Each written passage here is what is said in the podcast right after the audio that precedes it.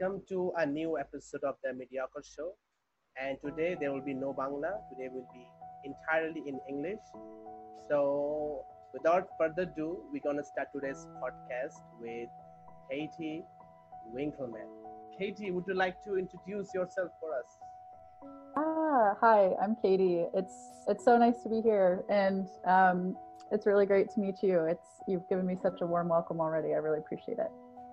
Yeah, so I want to just add some some touch that Katie, what is she doing? She has a lots of enthusiasm with uh, psychology, helping others and uh, helping especially others with the people who are physically or mentally impaired. So she's an awesome person, and that's why I brought her to this show. So Katie, so how can we be mentally strong? Yeah, that's, I mean, it's a great question. It's hard, um, especially now. There's a lot of external stress going on, and um, it's totally entirely valid. And I think the first step in terms of like, quote unquote, being mentally strong is uh, really just recognizing that we're in a really unprecedented and genuinely really stressful time. It's really, really difficult to navigate. Um, nobody knows what they're doing. Nobody alive today has lived through a pandemic who's in a leadership position. So we're on an even playing field in terms of our knowledge. Um, and as uh, you kind of talked about, I have done a little bit of research in the positive psychology field, mostly looking at um, interpersonal and organizational behavior in terms of how we behave to amplify good things and buffer the bad things. And so, in terms of staying mentally strong, I mean, like, it's just that first step of acknowledging and saying, you know what, like, we're in a weird situation, um, and acknowledging your own feelings towards that and trying to navigate that. Um, I'm personally still learning. I, I do research in this field, and so do my colleagues um, who are above me. And uh, we're all a little lost in full honesty. We all don't really know what to do. But I think there's a lot to be said for you know a few things and one of those being the power of gratitude in terms of staying mentally strong it's a it's a huge huge thing not only in times of stress like these but just in your everyday if you want to really amplify the good things that are happening. Um, and some people are in really unfortunate situations where you know maybe right now it feels like there's very little to be thankful for but you know you can find the smallest things. Um, and it does sound really cliche and it's not to negate the difficult situations that we're in but it's to say you know what hey we're in a really tough time but i'm i'm really glad that i have glasses so i can see or saying like hey i'm i'm really glad that i have shoes so i can walk or i'm really glad that i have a friend who i can talk to during this time um, and just kind of identifying, identifying those little things to be grateful for. It's difficult to do every day. You're allowed to be frustrated. You're allowed to have days where you're like, you know what, this sucks.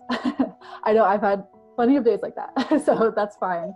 but yeah, there's definitely something to be said about gratitude. Um, and then also, like it does, it might seem a little bit fleeting right now in terms of planning for a future that we don't know what it's going to look like.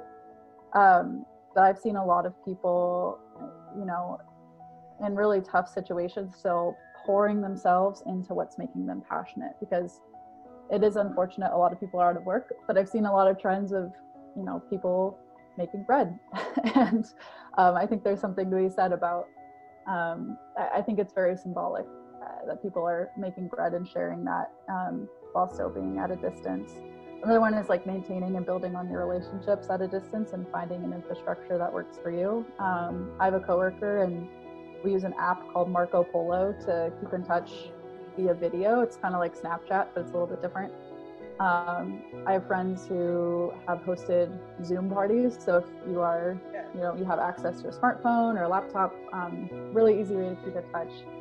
Um, but yeah, for me personally, it's just, it's been trying to build in a gratitude class, like practice um, and all the chaos and also like trying to stay connected, which is easier said than done, right? Like I'm still learning, I'm still bad at it. Um, and that's okay. We're all going to be bad at it together because none of us have ever lived in a pandemic before.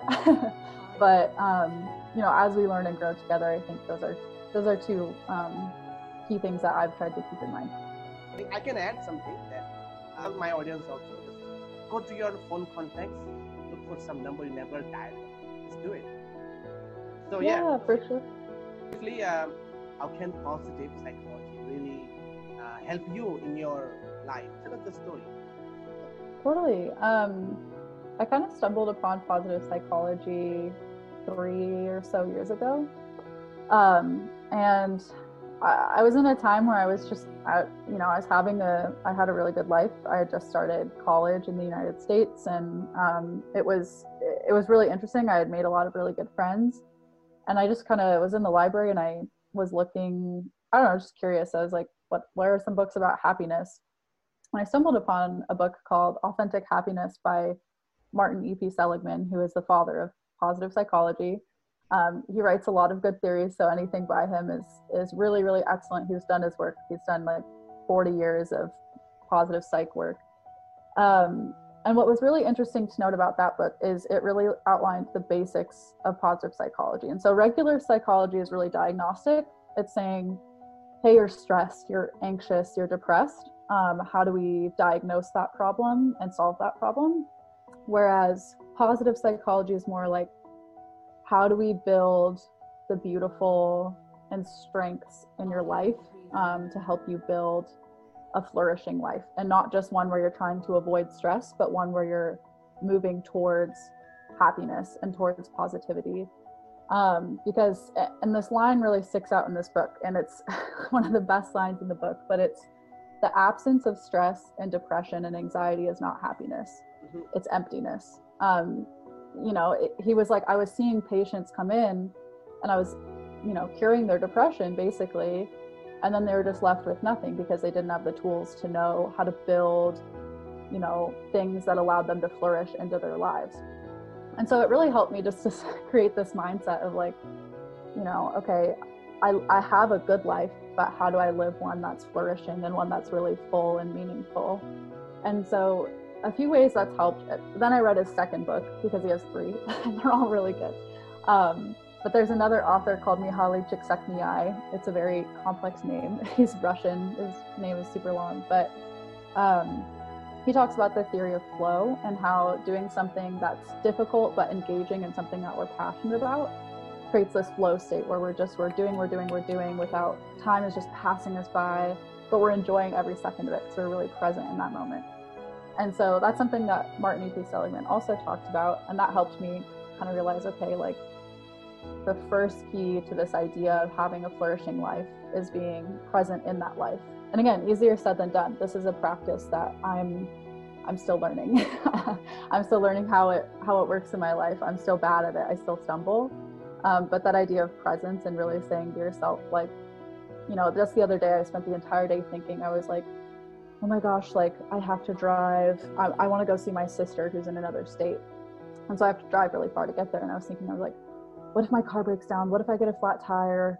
What if I, you know, need to get my oil changed? What if, what if, what if? And I realized I wasn't being present in my day because I was so worried about what might happen tomorrow. And it's equally as likely that it won't happen because I take good care of my car. so um, just being able to kind of stop you yourself in your tracks and say, you know what, like I really haven't been present all day today and I don't know why. So let's like just try to bring myself back and say, you know, it's not, like my car runs fine. There's not a guarantee that it'll break down. And if it does, the worst case scenario isn't that bad. Um, and then kind of the other side of that practice that I touched on earlier is gratitude. And again, still stumbling, still bad at it. but one exercise that um, Martin E.P. Seligman outlines in his book is just that idea that you just touched on, which is calling somebody up and saying hey. Yes. But it's in a more yeah it's in a more structured format where he was he ran this experiment where he asked people he had a group do like three activities and i'll kind of outline. The first is they do nothing. They just live their lives. Um, it's a control group so that's very easy if you're doing that right now. Congrats like you're in that group of the experiment. And then the second group he had them once a month identify a person whoever you want that you feel really was it you know creating value in your life and was connecting with you. Um, and he had them write 500 words on why they love and appreciate that person and what kind of they've done for them and you know just reflecting on the nature of your relationship. And so you spend 30 minutes just writing and then you go and you read that letter to somebody to that person face to face and you know in, in a situation like this it might be you call them it might be you do it over zoom um, if you're not close to that person but reading them that letter um, and then kind of talking about why you're grateful for them. Um, in that study, it was found that people had that effect of feeling grateful and feeling happy for three to five weeks after they did that. Um, and they consistently they have this thing called a happiness index. They contest they consistently tested higher in the happiness index than the people who were doing nothing. And then the third part of the experiment was they had people writing in gratitude journals, um, which again it sounds cheesy, but it's cheesy because it works. and you would write down, yeah, exactly. You'd write down three things you're grateful for, and under those three things you'd write why you're grateful for that and how you can incorporate more of that into your life. And so, like a good example would be, um, you know, I'm really grateful for the time I get to spend outside. in a way that I can, you know, make that happen more often is by um, setting better boundaries at work. So my work doesn't spill over into the late evenings, and so I have time to go outside and feel connected to the earth.